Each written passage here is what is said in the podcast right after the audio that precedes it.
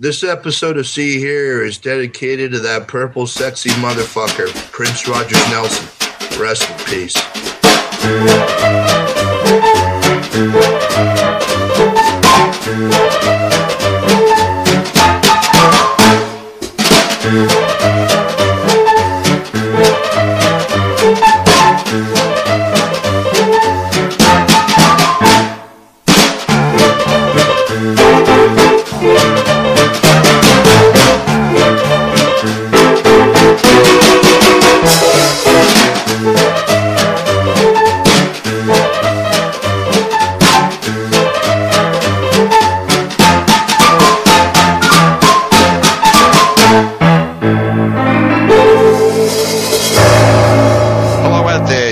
To episode 27 of the See Hear podcast. Maurice speaking here in Melbourne. I'm joined by my esteemed and knowledgeable colleagues. First of all, Mr. Bernard Stickwell in Bath. Good evening. Uh, good morning, Maurice. Indeed. Well, I tell you what, let's say good afternoon and we'll split the difference. Oh, actually, it, it, actually, looking at the clock here, it is good afternoon, so we can uh, we can do that. Good, very good. And my other esteemed colleague in Seoul, Mr. Tim Merrill. Good evening to you. Well, hold on for a second. I'm esteemed, but Bernie's the knowledgeable one. Uh, oh, yeah, on. there's something wrong with that, isn't there? Right.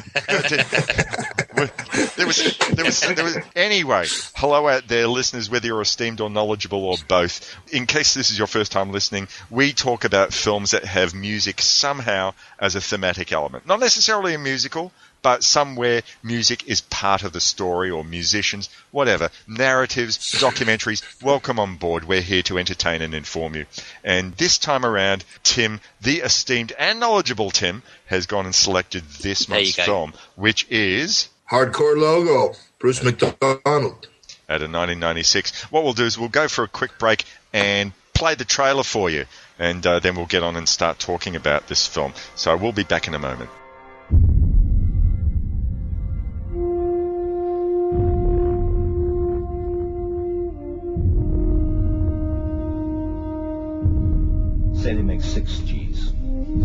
Take my 15%, the van, the food, the gas. Hotel, uh, four guys, 3,000 miles, five nights. At this point, you do it for love. After a certain age, it's hard to make friends.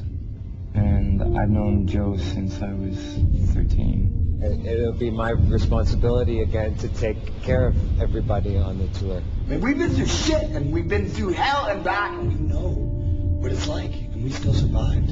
Like this is a band, this is a gang, and if Billy's into it, and if John and Piper are around, I'll be doing it. And if they're interested, they'll be doing it with me. And if not, we'll see what happens.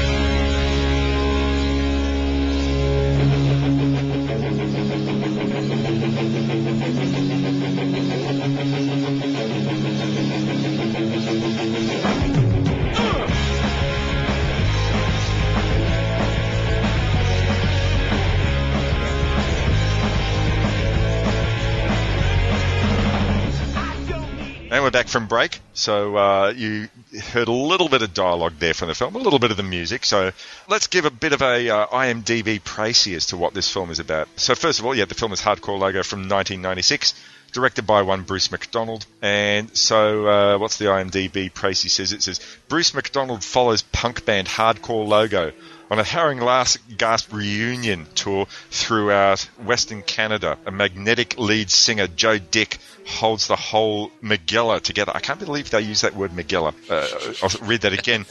A magnetic lead singer, Joe Dick, holds the whole Megillah together through sheer force of will. All the tensions and pratfalls of life on the road come bubbling to the surface. Whoever wrote that ought to be slapped. yeah, that was pretty awful. Yeah, it was pretty awful. Never, never mind. Well, that's why we're here. We're here to give them a better idea, a better synopsis of the film. Just keep listening. We'll give you an idea what the film's about, and then you can go off and watch it if you haven't already done so. And if you have already done so, we hope to do honour to the film and hope that we don't fuck up your expectations. So, All you need to know is this: fly on the wall inside a van, five dates, shit, fuck, piss, shit, fuck, piss, shit, fuck, piss. The end. That's it. I killed a fucking goat. do we need to say any more about it? No, you Yeah. go on.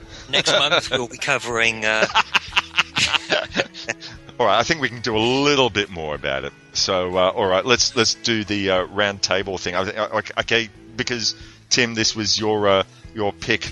Let's hear about your history with this film and why you picked it. Well, I think this film is distinctly Canadian, but in a way it's absolutely not. Anybody who's ever toured in a band and basically lived inside the confines of a van for more than eight hours at a time on road trips from one town to the next where you're lucky enough to make gas money to wherever else you're going. That's a pretty common experience, but I think this is a distinctly Canadian film in the sense that uh, the film is an amalgamation of, of different Canadian bands and especially the western part of Canada, which is basically almost like a, an apocalyptic no man's land. It can be to many that try to cross it. The singer in Hardcore Logo, Joe Dick, was actually played by Hugh Dillon, who was a singer for a band called the Headstones. And I, I was familiar with Bruce McDonald's work before this film with Highway 61 and Roadkill and the things he had done prior. And then I'd heard that he was working on the definitive Canadian punk film based on a book. No one had really had any idea what the casting was going to be. And then there was rumor that Hugh Dillon was up for the lead. And it was just like, that's perfect. He's already the lead singer of a band. But I think this film has a lot in common with Spinal Tap in the sense that there are a lot of moments that are funnier than hell to people that are strictly outsiders. They see us on stage with tight trousers. We've got, you know, armadillos in our trousers. I mean, it's really quite frightening, the size. But for anybody who's ever played in a band or had, like I said, the van experience, they would basically straight up tell you, that's not fucking funny. That's my life. I lived that, yeah. That's what a lot of people said about Spinal Tap. The same thing. I mean, as exact, you know, as outrageous as it seems, you know, there's a lot of it there. I know that there have been people out there who'd gone and made the uh, obvious comparisons to Spinal Tap. I'd say, in a way, okay, look, there are some superficial elements. It's a story about a band on the road and a band who's seen better days. They're having this other crack at it. But I, I tend to think that the ultimate tone of the films are actually quite different. This is Spinal Tap. You know, they told definitely some home truths about guys in a band while taking the piss and as you say, many saw it as a real documentary. Hardcore Logo certainly has some funny moments, and most of them due to Pipe Fitter, I'd say, the, the drummer. But I think essentially it's a drama. The, the core similarity, I guess, between the two films as well in terms of a relationship thing is you've got uh, Nigel Tufnel and David St. Hubbins in Spinal Tap. It's, you know, really the film is about, a lot of the time, about their relationship.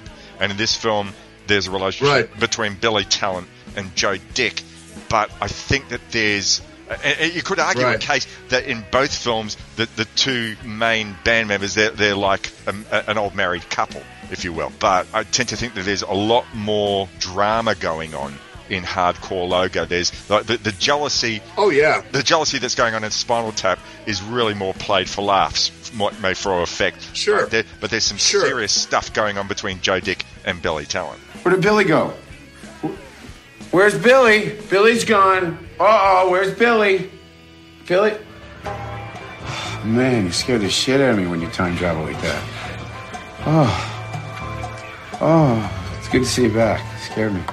I think the uh, the Go ahead, of uh, hardcore logo is definitely a lot darker than Spinal Oh, yeah. Tap. and like you, you, you say, the uh, the relationship between Joe Dick and Billy Tallent, it, it really goes to some sort of dark psychological places. Yes.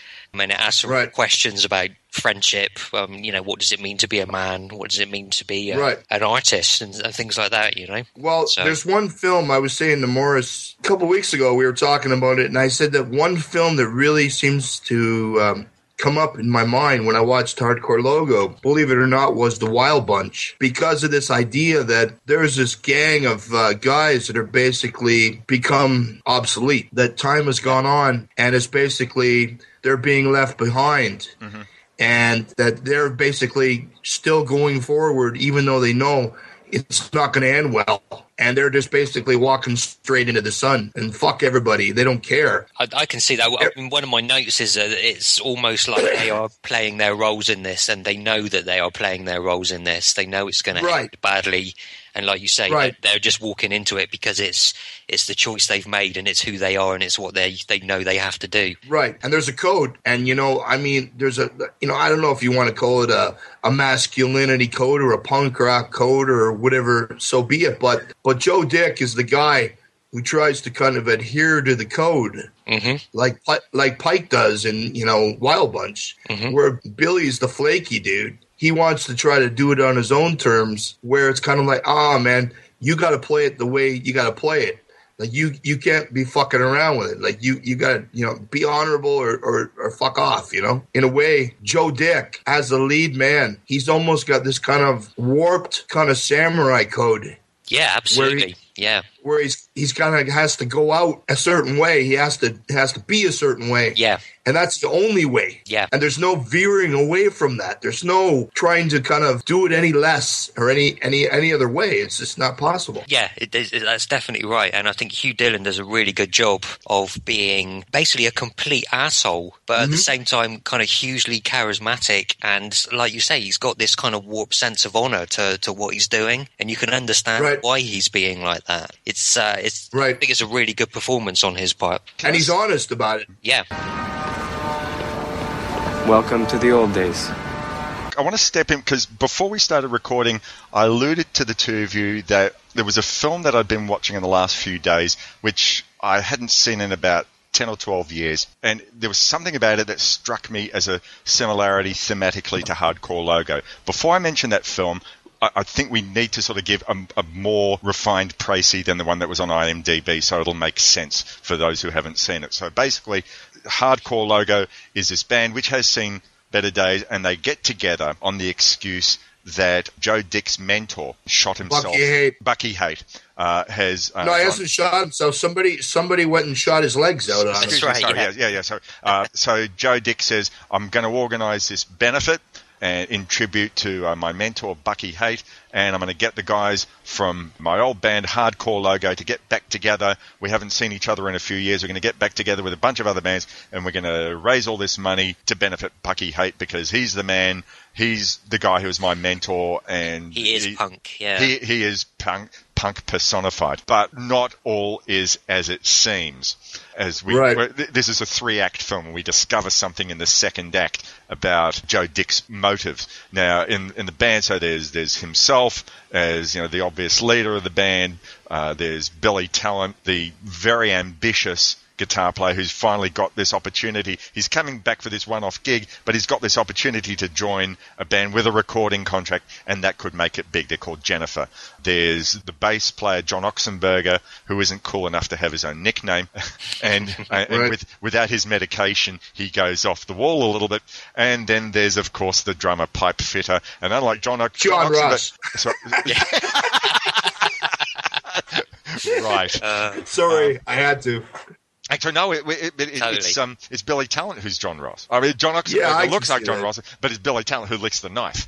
Anyway, but no, Pipe. That's true. Pipe Yeah. Pipe Fitter is you know the he's the one rock and roll figure. He's the the, the cliched rock and roll figure. You know the the guy who lives for the road Yeah, yeah. and all the jokes. He's He- the moon. he is He's, he's absolutely. He's definitely the Yeah. Keith Moon. All right. So the point that I wanted to make out of this was that Joe Dick has basically so they they get the band together to do this one-off gig, and then he suggests. Oh, and Bruce McDonald, the director, we get all meta because he hires Bruce McDonald to make a documentary about the reunion of the band.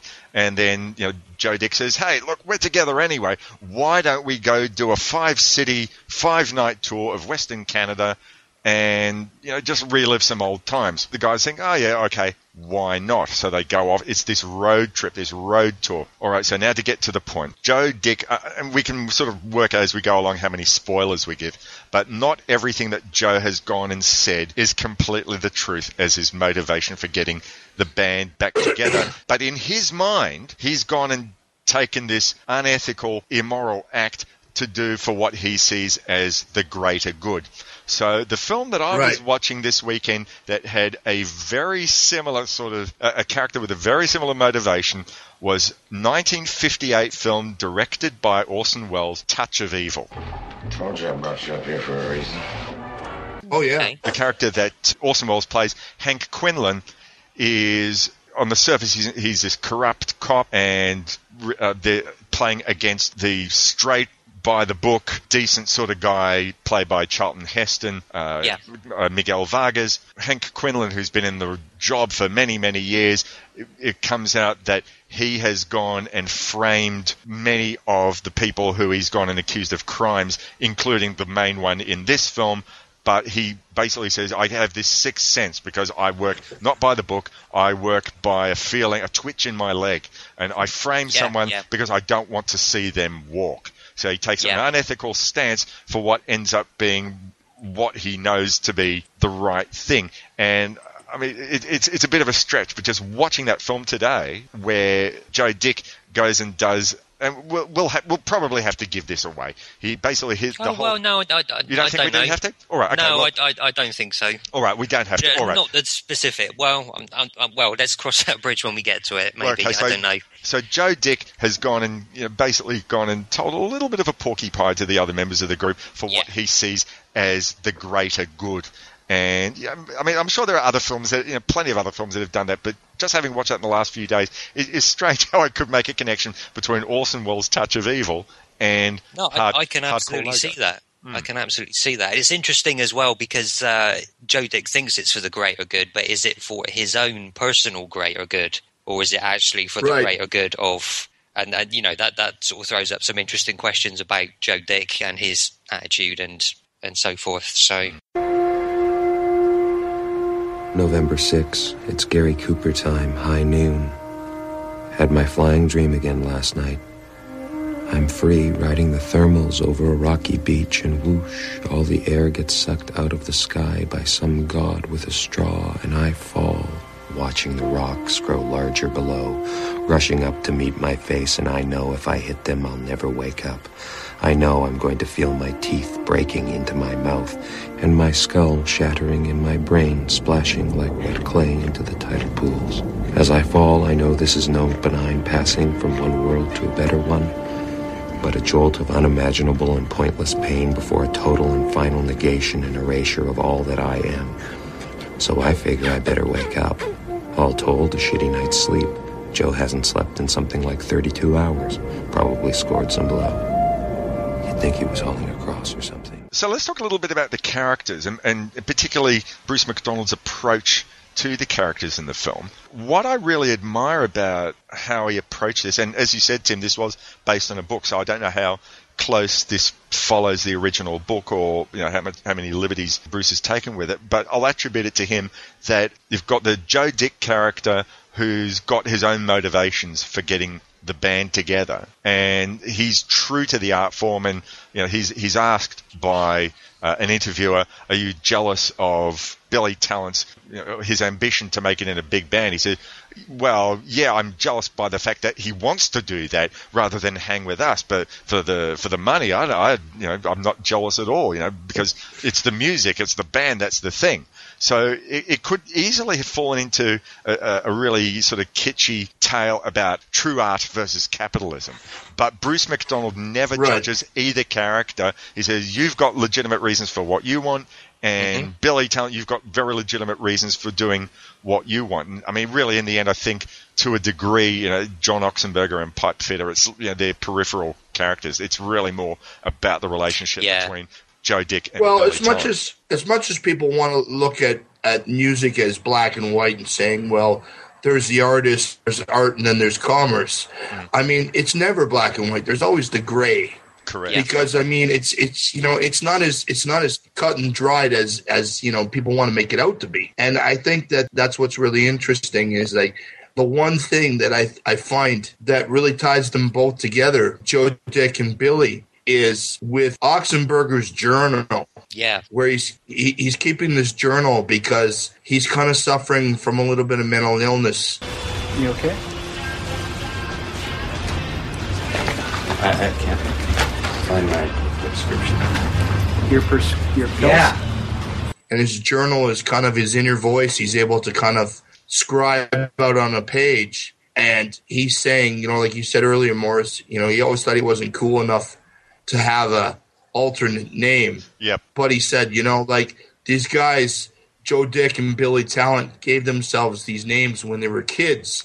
Right. And they're still calling themselves these names as adults. how long are they going to call themselves these names? Mm. You know, and it's like, how long are you going to live in this identity of delayed adolescence? You know, like Well, I mean, that's Well, that, uh, that, that's an interesting thing. Again, that's a difference between Joe Dick and Billy Tallent. Joe Dick is still living that, you know, it, it's about the art. It's about the, uh, you know, it's about living by this code of ethics. Whereas Billy Tallent's more practical and, you know, they're approaching 40, they've got bills to pay. Why shouldn't I make a living off of this? But but in a way, you could also argue that really both of them are still living in adolescence because, like, Absolutely, in, yeah. in, there got to Right, be. I'm sure there've been many articles in in music journals and music magazines that say, right, well, has rock and roll grown old? Has rock and roll aged well? And these two characters, you know, regardless of their, neither of them, neither of them are sort of willing to go take whatever the nine to five job is going to be. They still want to see it, Well- either for the art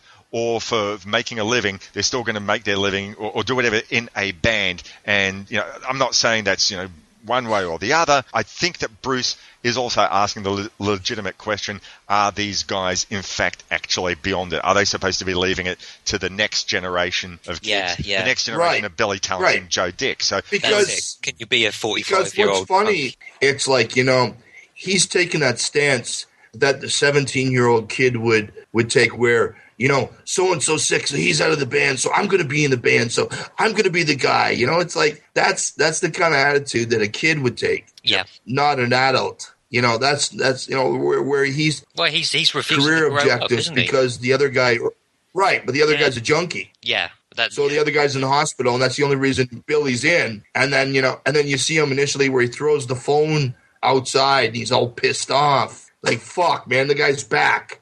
And then he finds out later, no, he's not. And then you know, I'm gonna be in again. Like you know, it's like he's got so much riding on this little pithy guitar gig. That's you know, it's just it's just hilarious, and, and that there's a lot of reality to that because I know I've known bands that have been in that position with people. Same thing. I, w- I wanted to sort of make a make a couple of quotes from the film that sort of illustrate the two sides to this, because as we've gone and said, this film is done as a mock documentary. And th- th- you, so you get the moments where each one of the band members is being interviewed by Bruce. So there's uh, a moment where you know Joe Dick is saying, "Well, you know, there's two ways to look at it. Billy just wants the models and limousines. I'm happy with the hookers and taxi cabs." And then within, I think the same scene, you know, Billy says he he's just fucked it up because he didn't want to take it up to the next level. And really, in those two sentences, that sort of describes you know what we've been talking about. I mean, Yeah, you see yeah. you see plenty of other evidence of it on screen, but those two sentences, you know, like you know, uh, Joe is saying, right, all he's in it is for the money. I'm I'm staying true to the form, and Billy's saying, right, well, you know, he's just happy to play the clubs, and I want something a whole lot more, and why not? It's uh, it's interesting as well. I think what the film captures really well is the uh, the time because this was what ninety six came out, didn't Right. it? And this was that period where uh, you know the, the underground, the punk scene, whatever, was beginning to be co opted and become part of the mainstream. And it was actually viable that you could come from a punk band and actually go on to, you know, be a musician making interesting, talented music that, you know, was derived from punk. If you go back Right. 10 years, uh, you know, th- their kind of argument probably wouldn't have been, or their issues with each other probably wouldn't have been as valid because, you know, that kind of scene, that kind of thing wasn't quite happening yet. So I think it catches one thing- that sort of transitionary period really well. Yeah, yeah, absolutely. I agree with you, Burn, hundred percent. But one thing I was going to say was the one thing I like about this film is how it's you know like you were talking earlier, Maurice, about being meta hmm. with with Bruce McDonald. You know, hiring Bruce, the director of the actual movie and whatever. Well, it goes beyond that. Where the one thing I love about this film is that they actually blend a lot of reality into the film. Where, for example, you know, of course, you've got Joey Ramone talking about hardcore logo. Bucky Haight was a really good friend of mine. Someone shoot your friend, you got to do something about it. You know what Hardcore Logo are doing is a really cool thing. And then you've actually got like when they're playing that first gig at the Commodore Ballroom in Vancouver, DOA is playing. Yeah, I thought that was DOA. Yeah. Yeah. And they're they're a legendary Canadian punk band that never really played stadiums or anything, but like you know, but they're known like throughout North America as like legendary, but they never really went beyond the bar circuit, right? Mhm. And then there was a guy named Art Bergman who was actually on stage there too, and Art Bergman's like a really well-known West Coast Canadian punk guy. He was legendary, like an actual real Bucky Haight. And then the Diodes, that were another Canadian punk band, they were up on there too because the other nod to the Diodes is that they're driving at night and it's just Billy and Joe in the in, you know the front of the van and they're sitting there singing I'm tired of waking up tired Yeah, yeah. waking up tired that's an old Diode song so I mean there's a lot there's a lot of Canadian punk throughout this film that's saturated so that's what I mean that it's great about this film is it's Yeah. not like they're trying to kind of paint it as what they think it is they're actually, you know, incorporating a lot yeah, of, it's you know, genuine. It's real. It is. it's it is it's genuine. Yeah, It's, yeah, it's involved and it's made by people who came from within that scene and they know what they're talking. right. about. Yeah, yeah. I've had friends in bands, you know, Central Ontario, like from Toronto area, that have done the run, that have gone across the prairies, the western part of Canada, and it's no joke. I mean, if you're doing it in the wintertime, it's brutal. And it's almost like an apocalyptic landscape because a lot of Western Canada is just flat. And you see some of it when they're going past the giant wheat fields, like the wheat Yeah. bales and everything else in the film. But it's so funny because I had a couple friends of mine. They're in this band called the Snow Dogs out of Toronto, and every time they do the um, the western leg of their tour, they'd call it um, Das Boot, like like you know the uh, Yeah. the sub film, because and that and the film and the hardcore logo actually there's the bit when pipe fitters uh, they got the hole in the in the uh, roof of the of the truck, Right. That little bubble Yeah. where Yeah. he's sticking his head up and he's looking around, right? And it's almost like he's in a sub or like a periscope or something, right? That made me laugh so much because like my buddies used to call it Das Boot because they were saying Right. it's like, you know, you're in the tin can for so long and then you get like two hours of action and then you're back submerged again back in the tin can, right? Right. So you're doing Das Boot, you know, Right. because it's it's about a 25 hour run, even more across the prairies. Like it's and that's nonstop driving. I mean, you know, Huge. I- Are, are, the, are the roads fairly straight, or are they windy? Are they going around hills? I mean, that that that run that they did, they're straight. they're fairly straight. and until you get up to the Rockies, and then when you get up to the Rockies, as soon as you hit the Rockies, they they're all winding and everything. But along the- through Winnipeg, through Manitoba and Saskatchewan, it's just as straight as a ruler. Hmm. But the thing is, I've known people that are the best of friends and that would never ever say a bad word about the other one. And it's just like, I love you like a brother, man. I'm going to be the guy that buries you. You're going to be my best man at my wedding. And then they go and do a tour across the prairies. It's like, fuck you, cocksucker. I wish you were dead. You're dead to me. Right. No, like I've, I've seen this, you know, so I understand perfectly. Like I- this, this film gets it perfect. Okay, let's get a few things in the open. Quite the hotel guy in Regina called. You shit on the fucking pillow, wiped your ass with a fucking bedspread. That you know that's uncool. I don't get that. What the fuck is that? No, that's nuts. Johnny, your fucking writing is nuts. You're not taking your medicine. You're fucking fueling something dangerous. John, What do you know about danger? Johnny, I'm danger, trying to Will help Robinson. you. Danger, Will Robinson. Johnny, danger, I'm Will trying to Robinson. help you. Danger, Will Robinson. I'm trying to help you. You gotta relax.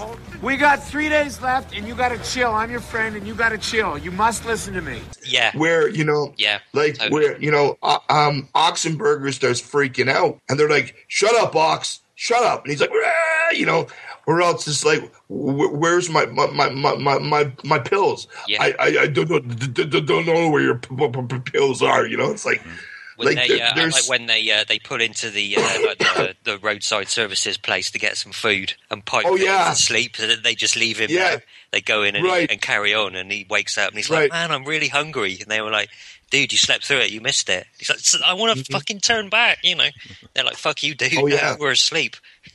That's really happened. I mean, there's bands that's happened in bands. Do you think that's the thing that band when you've got two, three, four people just in a like you say a tin can can amount of time? Do you think people Yeah. just fuck with other people in there just for amusement? Is it just why Sure, they weigh those absolutely. hours. Yeah. Just Absolutely, being spiteful, yeah. mean for just yeah, yeah, for a laugh, you know.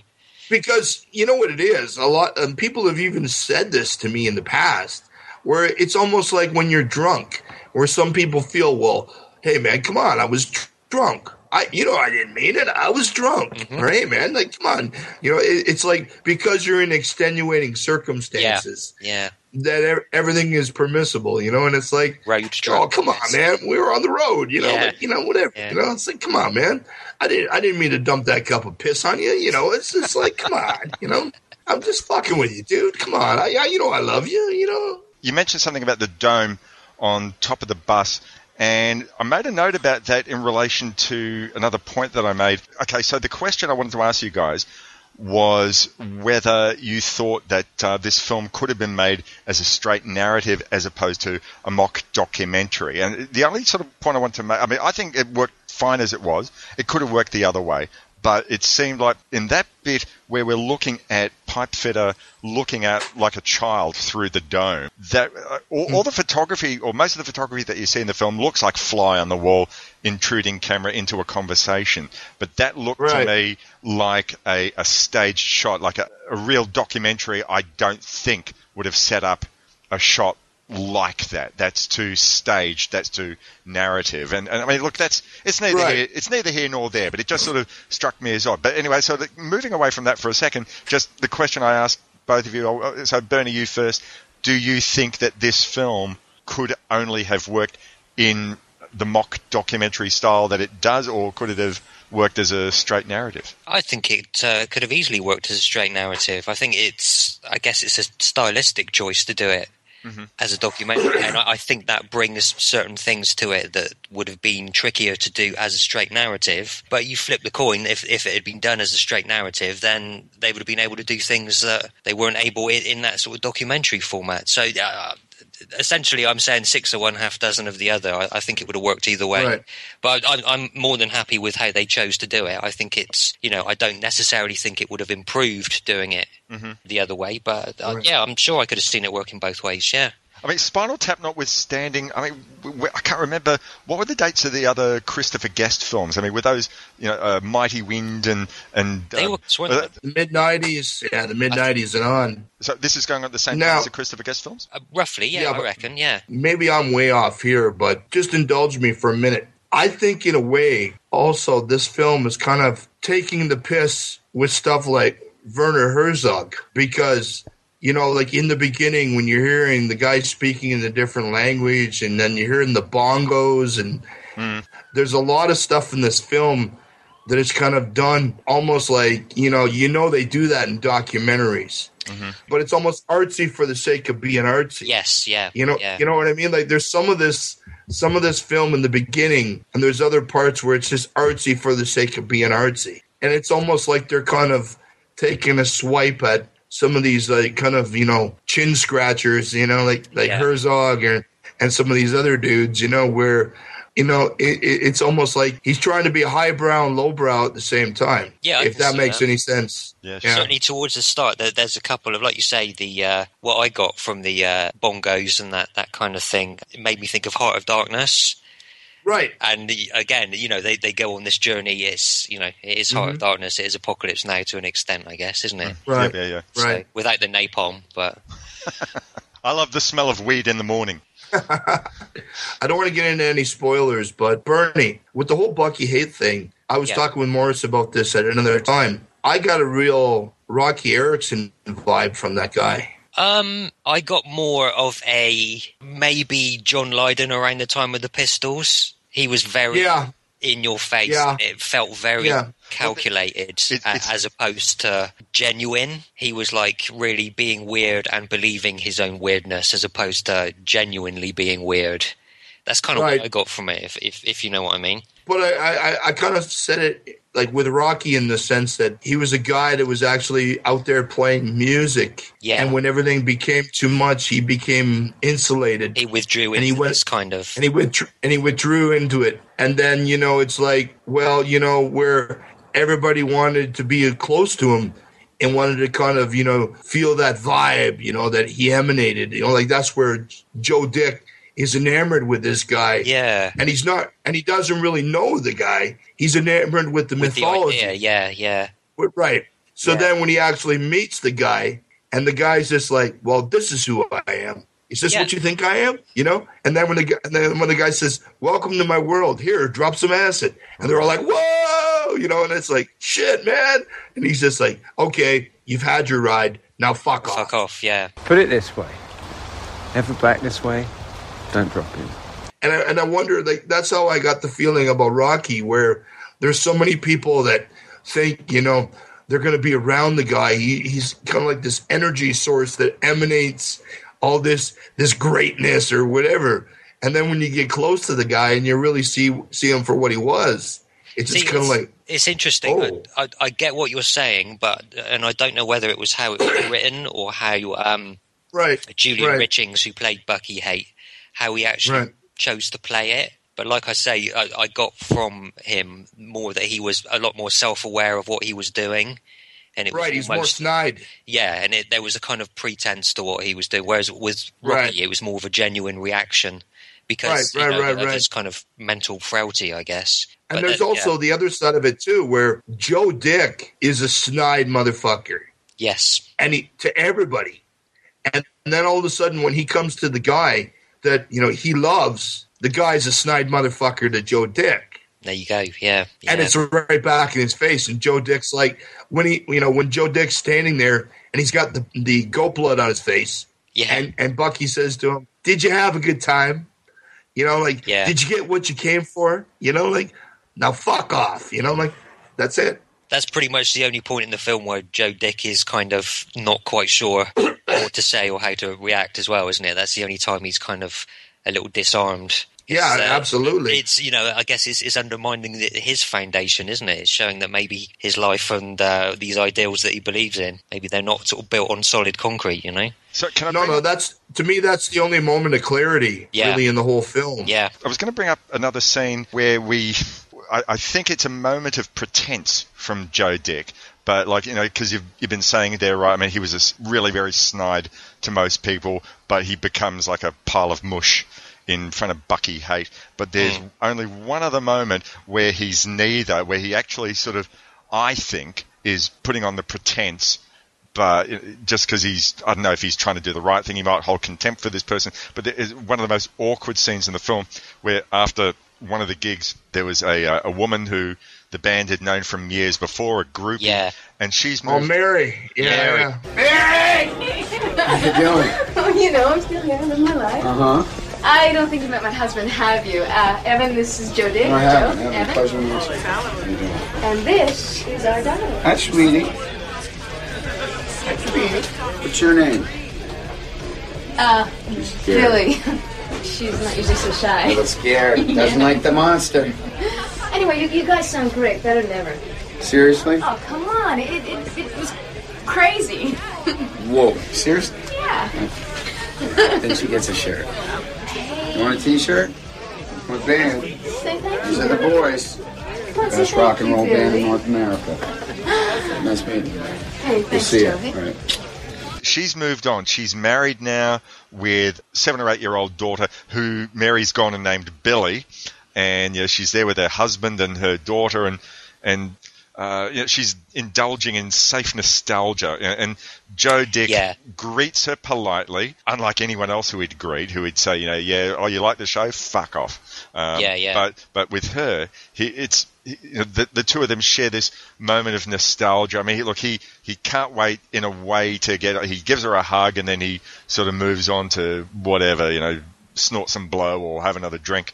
But Right. that's the one moment where he treats someone, apart from Bucky Haight, treats them with a little bit of politeness, and you know the, he has he has no motivation for doing it. I thought it was uh, you know an interesting point that he Well, didn't that- just sort of treat her like shit. They both share the nostalgia, though, that she sees it the way he sees it. Right. So Yeah. he respects her. I think that's what it is. Yeah, Well, but and- but the thing is, like, he's still in his mind living the dream of being in the band, Right. and she's Right. showing, well, Sure, you know, sure, well, I'm sure. I'm here with my But daughter and with my husband. You know, I've I've Right. moved on, but let's talk for a minute or two Right. about the old days. it's interesting because I, I think the way he reacts to her implies that there's more going on there than you actually see. And so Right. the, the conversation he has with Billy afterwards, and Billy's a little taken aback. And again, it sort of implies that maybe they they've probably both had relations with her Right. back in the day. Well, Billy asked him. Billy asked him, yeah. "Did you fuck Mary?" He said, "In the van." Well, and also the interesting thing, I, I, I kind of didn't twig this till afterwards, but right at the end of the film, when you get a "What are they doing now?" update, Yep. and he says he's yeah he's involved in a uh, a paternity case with for custody of his daughter, Oh, and Right. it, it was only a little Now- bit later. I thought, oh no, hang on a moment, Mary was like eight years old, wasn't Yeah. she? Oh, what's going on there? Yeah, yeah, yeah. so th- You know, that- the- yeah, that an awful lot is The thing with there. Billy that's really strange is, did you guys notice? Are you guys familiar with the Poppy family? No. The Poppy family, no, no. The Poppy family. There was a guy named Terry Jacks from Canada, and he wrote "Seasons in the Sun." Okay, you know yeah. that really Yeah. famous song, Okay. right? Yeah, yeah, yeah. well, yeah. well, he had a group called the Poppy Family, and they had a really big hit in Canada and actually in the states. Which way you, you going, Billy? So in the film, every time they're in a restaurant and Joe's talking to Billy, in the background you hear "Which way you oh, going, way. Billy?" and th- and they're playing that. And it's almost like you know, like wh- which way is he going? Is he going to stick with the band or is he going to go with Jennifer? Wow. Oh no, I d- didn't get And- that reference at all. That's really clever, isn't it? Yeah, That's and there's awesome. there's all kinds of little things. And the other thing is that I really thought was funny about the relationship between uh, Billy and uh, Joe is when Oxenberg, when he wasn't on his medication, when he's talking to Mary, and he's going, Yes. "Well, I don't know why they're like that." And you know, like maybe it's that time that Joe fucked Billy in the ass that one night when he passed out. Anyway, Joe pops Billy on the side of the head when he's not looking, and Billy flushes Joe's stash down the toilet. And then they just started wailing on each other. We, we, we didn't even make the stage major disaster all the way around. But they, they were fighting over movies? No, uh, that was just how they dealt with the real issue, which was Joe fucking Billy uh, up the ass the night before. what? Probably out of spite. I wasn't there. Maybe it was a bet or a competition they had, or maybe they were trashed and, and Joe nailed Billy when he's passed out. Yeah, yeah, it's fake. and she's like, "What?" He's, it's almost like he's a tape recorder where he was just sitting in a room and nobody knew he was there or they forgot he was there. Yeah. And they were just having this conversation between two of them, and he just got every single word, you know. Yes. Little Billy, uh, her, her daughter, ends up, you know, talking to Pipe Fitter, and he's the real child of the band. He's the only one who can talk to Billy and identifies with her because as he's talking Yeah, to her through the sandwich, oh, hello, Mr. Sandwich. Are you going to eat me? It's a, it's Yeah, a yeah. very spinal tap Yeah. moment in a way.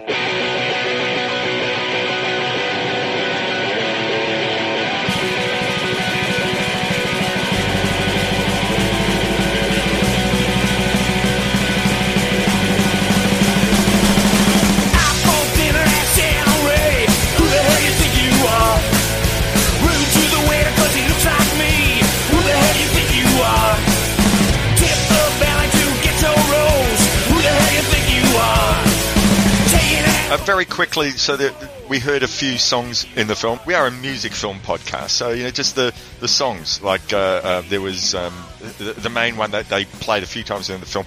Who do you think you are? Did you enjoy the songs? Did you dig the song? I mean, that sounds like very old school punk. That did not belong in '90s punk, but they were an old band, possibly you know where they're struggling to sort Oh, yeah. of uh, regain their yeah, audience. but again, that that's kind of another detail they get exactly right, isn't it? They're Oh, playing this stuff, which is. absolutely. But no, I, I thought it was great. because everything that was punk at the, at that time, everything that was punk in the past, like for example, Blondie, Devo, B52s, Talking Heads, whatever you want. Today, kids would just say that's not punk. Well, that's not your punk, but that's what punk was. Yeah. And I mean, them doing Sonic Reducer, that was actually Hugh Dillon really singing, and them really, they, they really put a band together to do that. I mean, this wasn't other people singing those songs. This was these guys actually they played that stuff. Oh, I didn't Yeah, realize. I wasn't tell. sure. Yeah, you can. Yeah, they did. can you? Yeah, they yeah, did. yeah. So I mean, I thought that was great. You know that they actually, you know, I mean, how how the hell can you make a a, a music documentary about a band and have a bunch of guys go up there and dub it over. Like you couldn't. There's no way you could get away with that. You know? Uh, I, know, I mean, I tended to think that there, there were moments. Ever since I was a young kid, I watched film clips or films. I watched the drummer because you can't tell from the guitar player or the bass player or the keyboard player. You can tell from the singer, maybe, and you can tell from the drummer. And there were moments where I was Right. watching what Pipe Fitter was doing, and think he's not playing that. Or, I mean, that's not to say that in the studio they didn't record with that guy behind the drums. I've no idea, but what we were seeing there was not a live performance. But eh, you know, No, but what I think they did was they recorded as a band with those guys in the studio, and then Right. they just dubbed it over. Sure, but it was them playing it. One of the greatest compliments I could give to these guys was that if I didn't know that this was a mock documentary, I really would have thought at times it was a documentary. The acting was just, Yeah. they were completely believable as a band. They were not just completely believable as the characters, but in their situations. You know, like even though even though um, you know Pipe Fitter and John Oxenberger sometimes you know seemed a little bit more on the comedic side of things. You know, with with, with Oxenberger, oh, I, I lost my pills, I lost my pills, and you don't necessarily completely always get the sense of desperation that he had, but yet his character was believable. You know, when he's waiting in the phone booth, uh, he, he- he's saying to uh, uh, saying to Bruce, "Hey Bruce, you have a girlfriend?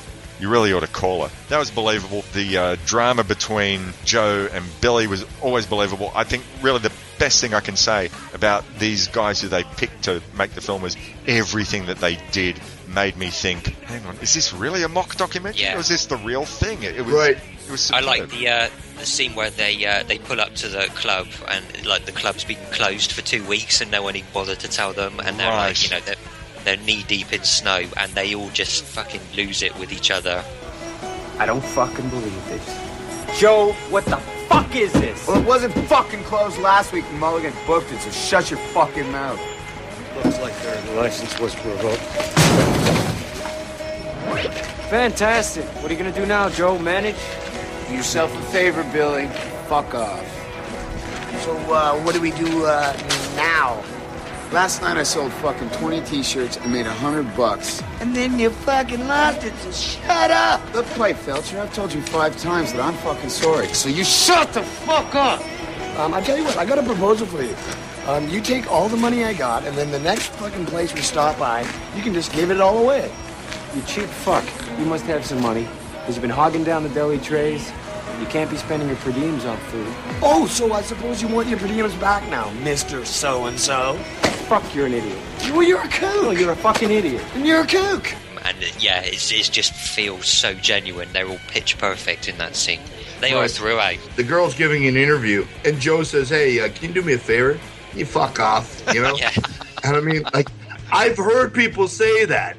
Yeah. So when I when I saw this film the first time back in '96, actually, what was really cool was that I went and saw the film at my university theater. I think it was like seven o'clock. The film got out at nine, and then I went and saw the Headstones play at ten thirty Oh, at the wow. bar next door. Way. So Joe was singing with his band Wow. and I actually got to sit and talk to him about it. And he said it was the easiest thing he'd ever done. It wasn't hard at all. It was just, you know, I've lived it. I hope he um, he wasn't as much of an ass as uh, Oh no, as uh, no, Joe no. Dick is. I think, No, no. I, as I said earlier, I think his performance is amazing because Joe Dick is he's a giant asshole, but he is he's articulate, he's sharp, he's, spiteful, but he, there's, he's kind of vulnerable as well, and there's there's Right. little chinks in his armor and all that stuff really really well. I think. Right. See, that's the thing. He's treating people like shit, and he he goes and tells people, "Yeah, you go fuck off." And yet, the whole thing, he needs this group. He needs them as a gang. Yeah. Um, Yeah. He he desperately wanted them to get back together to get on the road. At one point, he goes and proposes to Billy. He says, "I love you, man. Uh, maybe you and I should do something after this tour. Let's not worry about Pipe Fitter Yeah, and, yeah, and, yeah. and and Oxenberger. Just just you and me." But he tries to think that he's talking the talk, but he's really very very desperate. And we're not going to give anything away, but the resolution at the very end of the film shows just how much desperate, was, how um, much desperation there was. That was that came out of the blue. I had no expectation. Yeah, what was going to happen. I, I, I was going to say, what, what do you guys again, without giving anything away? What what do you guys think about the ending? His whole goal was to make sure the Hard Core Logo was legendary one way or another. Sure. Yeah. Yeah. And I and I think that you know it's like if it if it, if it wasn't going to come one way, it was going to come another, Right. and that was it. Yeah. They're gonna, still going to talk about them, you know, years after they're gone. Mm-hmm. Sure. You know, Yeah. that was the band. That was the band. With all the shit with Bucky Haight, where you know, like they blew all this smoke up his ass and how he was a legendary guy and blah blah blah blah blah. And then the reality is the further from the furthest thing from the truth. Mm. Yeah. It doesn't matter. It's the legend. That's It's, right. It's the hype. It's it's everything that comes with that. Yeah. So, in the end, it's like, well, if it wasn't going to come one way, Yeah. It's uh, it's it's certainly a, a logical version of what's come before. So, Um, so I, I don't know if, if I liked it personally, but that was just on a purely oh shit kind of level as opposed to right, right. you know it, it kind of made sense. So So- yeah. Tim, are you suggesting that Bucky Haight is uh, like the the little man behind the green curtain in The Wizard of Oz? absolutely. Yeah. You know? And this is the thing, you know, about really, you know, the only reason that people kind of, you know, admire musicians and artists and athletes or whatever half the time is because they've never met them. Right. They've never actually spent time with them. They've never really seen them, you know, suffer and have to go through all their foibles and everything else. And I mean, when you realize that, you know, that these people are just fuck ups just like you and I, it really kind of deflates, you know, the image, you know, and that's yeah, it. and like you say, people would much prefer to uh, believe the legend, the story, the romance version Oh, yeah. than they actually would deal with the fact that you know people are flawed and assholes Right. and make wrong decisions. and yeah, yeah, So I know we don't do grades here at See Hear, but I, I put it out to you guys. Did I do all right with this one? Like uh, thumbs up or thumbs down, or what did you think yeah, about it? Yeah, Two, Two thumbs thumbs, up up. me. Absolutely. Two thumbs up. excellent film. I'm surprised that it's not more uh, well known. To be honest, I, I think it's an excellently. I think it's an excellent film. It's yeah, it's just got a lot going for it. I'm surprised people don't know Well, about it. in Canada, it's one. It's it's been registered as one of the best ten Canadian Oh, really? films ever made. Wow. Well, if I was Bruce McDonald, I'd be proud to um, have said I made that. That really, Yeah, that that could be absolutely. anyone's top ten, any list that you want to make. The last thing I want to say about this film to me is that this film would go alongside another film that we've actually covered to See Hear really well, as far as I'm concerned, and that would be The Fabulous Stains. Yeah, yeah, I can see that. Yeah, I like this a lot Because better. I, I- like this a lot better than the Fabulous Stains. The Fabulous Stains is li- like the Right, kind of but I could see- glow bubblegummy version of this, isn't it? Sure, sure. Yeah, but what I'm yeah. trying to say is that there's two perspectives of life on the road. There's the idea of, you know, like a Svengali or somebody putting a band together. And then, you know, the band itself, like, you know, like you say, the, you know, there's the sweet and there's the sour, you know? Yeah, yeah. There's another film which I'd forgotten the name of for many, many years, and I, I, I know I must have come across a forum sometime last year and remembered it was called Bandwagon. I'd seen it in the cinema back in the 90s, and it was another case of a film a- about a band. Although this was not about a band that had seen better days. This was you know a bunch of guys who were getting together for the first time, all very different characters, and they uh, sort of get ran together around this uh, one particular set of songs written by their songwriter, and they go on the road. But for reasons which are not, the the truth does not come out until later on in the film. So anyone out there who's um, if you haven't seen bandwagon look this up. Came out in 96 97 not to be confused with the Cyd Charisse film from the 1950s the bandwagon. Just bandwagon. I, I remember asking i think on the feed my ears group or maybe the gentleman's guide group does anyone remember a film? There was a poster of a train track with an acoustic guitar on it and no one could remember it. Ah, I, yeah. but somewhere along the line, I came across a forum where someone made mention of that film, and that's the one. The whole film's on YouTube in ten parts. It had been put up back in the days before you could get like a whole ninety-minute, two-hour film on onto YouTube, but the whole film is still there in 10, 10 minute parts. I, I urge you to go see and maybe make a comparison between Hard Core Logo and Bandwagon. Bandwagon is, uh, I wouldn't say it's a bubblegum version of this, but it's you know it's not as well not as hardcore as Hard Core Logo, but it's still but uh, but it is a great film, and, and it does have. Right. You'll watch it, you'll see it has a lot of similarities, and you know one I was I- I was really happy to watch again, and was quite happy that at the end of it when I watched it again last year, I thought you know what I still like it, it still holds up, so um so that was a delight. Uh, so. Are we are we all done with, with this? Any final words, or are we ready to ask? The only thing I, The only thing I want to say is that this film might be a little bit hard to find for some. Um, you're going to have to either find it via Amazon or um, you're going to have to buy an actual physical copy because I think Netflix and some of the streaming sites won't have this anymore. Right. So this is a film that you're Yeah. really going to have to dig up if you really Yeah, want to watch um, it. And I highly recommend it. The DVD that I actually got, the copy that I've got now, that's is um, Quentin Tarantino saw this and he was so enamored with the film that he actually put it out as part of his um, what was the Roadshow, uh, wasn't it? Roadshow. his, yeah, the traveling road show or whatever he called that his uh, Show his line. pictures or whatever because he, he did Yeah, that, that he- with um He did that with a Uh, couple of Wong Kar Wai films. I think in the, in the Mood for Love. I think he might have done that for, or was it Yeah. for um, Happy Together? One of one of the Wong Kar Wai films. I'm pretty sure he did that for as he well. did it with the uh, oh god what's the uh, Ro- Rolling Thunder. Rolling Thunder. That's There that's what it was called, Right. Rolling Thunder. Yeah, Yeah, no, you're right, Rolling Thunder. That's right. Yeah, yeah. This was part of the part of his Rolling Thunder releases. Is That's the DVD that I got of it. Bernie, your choice for uh, Yes. for May. Let's let's have it. Okay, well, we uh, we're going to be talking about the counterculture.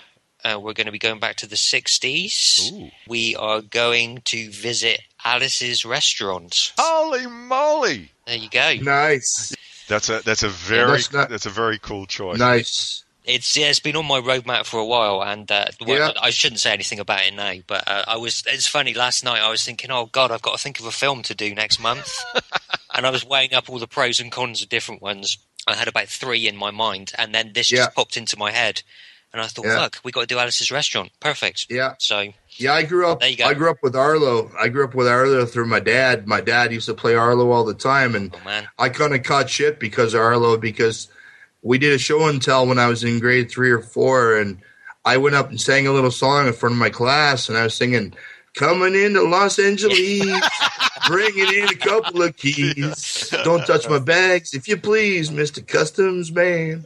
well, it's uh, I got it sounds like we've all got a bit of history with Arlo and, and with this film, so it should be an Oh, yeah. discussion next month. oh yeah, for sure. Looking Yeah. forward to it. And uh, what I Cool. really want to do is maybe um, maybe next month I'll dig out the guitar and we can record the three of us singing uh, singing the song in three part harmony. I'm game When if it you guys are. When it come when it comes around again on the guitar in three part Yep. harmony. Yeah, yeah. All right. Okay. So uh, Alice's Restaurant, a, a true piece of counterculture. That actually- Nice. you know what? That film would probably be in a way a good double bill with uh, the Monkees' Head. I think I'd, I'd like. Oh, yeah. Which, funnily enough, was one of the other films I was considering. How about that? It's like we're on some kind of telekinetic You know what? Well, uh, here's, playing here's, here's the thing. I actually That was a given, man. I That's like a given. I mean, You know what? I, I covered that film with Terry Frost on um, Love That Album a while ago, but you know what? I'd be more than happy uh, at some stage to cover it again on, on See Hear and cover it with you guys. So um, please. See, the problem is when thinking of films to cover uh, here on See Hear, because of uh, what Terry Frost has been doing, and also Mike White over at the Projection Booth, you, just any, anytime I come up with something, I think, oh yeah, Mike's covered that, and uh, you know he's done an eight-hour episode on it. So But but you know what? or Even covered that at some point. So but even Mike was more than happy to cover Kiss Meets the Phantom of the Park the Sure, second yeah. time to do it with us. So Yeah. so you know Yeah. he's, he's, Right. he's, he's happy for it, and I'm sure you know Terry wouldn't Hey. be possessive. So you know what? The, the people demand to know what we think about these things. correct, So, correct. absolutely, we're justified in doing this. So that that'll happen somewhere along the way. All right, but anyway, so next month you can get anything you want at See Hear Podcast. Bernie has spoken. We will get what we want at Alice's restaurant. So uh, tune in for that in uh, May 2016. So um, f- just uh, housekeeping details. If you want to get in contact with us, you can email us at seehearpodcast at, at gmail.com or you can join our Facebook group. That's uh, facebook.com forward slash groups forward slash see hear. That's S W E H E A R. You can download us from either iTunes or from our website seehear.podbean.com. And uh, please do get in contact with us because, you know, Yeah. we like to know that people are listening to us. and, you know, we want to do it. thank it. y'all for listening. Can We I just add a thank y'all little for something? Yes, Yeah? yes, Go ahead, please. if you guys don't mind. I just wanted to give a shout out to a couple of other podcasts mm. because they're always extremely kind and let us talk about See Hear and publicise new episodes in their Facebook groups and so on. Absolutely. So just I want to give a little bit of love and thanks to to the Cult of Muscle. to Silver and Gold. Fart noise. there we go. Nice. And, and of course to uh, the Gentleman's Guide to Midnight Cinema, the uh, the granddaddy of, of all of them. So thank you guys. They're great podcasts, and if you don't listen to them, what the hell is wrong with you? Get Those should onto be them. the first three podcasts you listen to after you listen to See Hear. So Yeah, but I mean, Thanks, listen, to, guys. us- listen, to, listen to us first because we're insecure, like like Joe like Joe Dick. But after that, make It all be- it all begins with Willie and Sam. What can I say? yeah, yeah, exactly. We're all their stepchildren, aren't we? we yeah. are Yep. Willie, Sammy. Thank you. All right. So uh, while uh, I think Tim needs to go get a whiskey and lemon tea, so um, we'll we'll let him uh, go get that. But uh, meanwhile, thank you so very very much for listening. Hope you've enjoyed this show. Thank you. Please be nice to each other. Watch some great films. Listen to some fantastic music, and just don't be a Joe Dick to each other. Until next time, see ya. Bye. Cheers. Bye.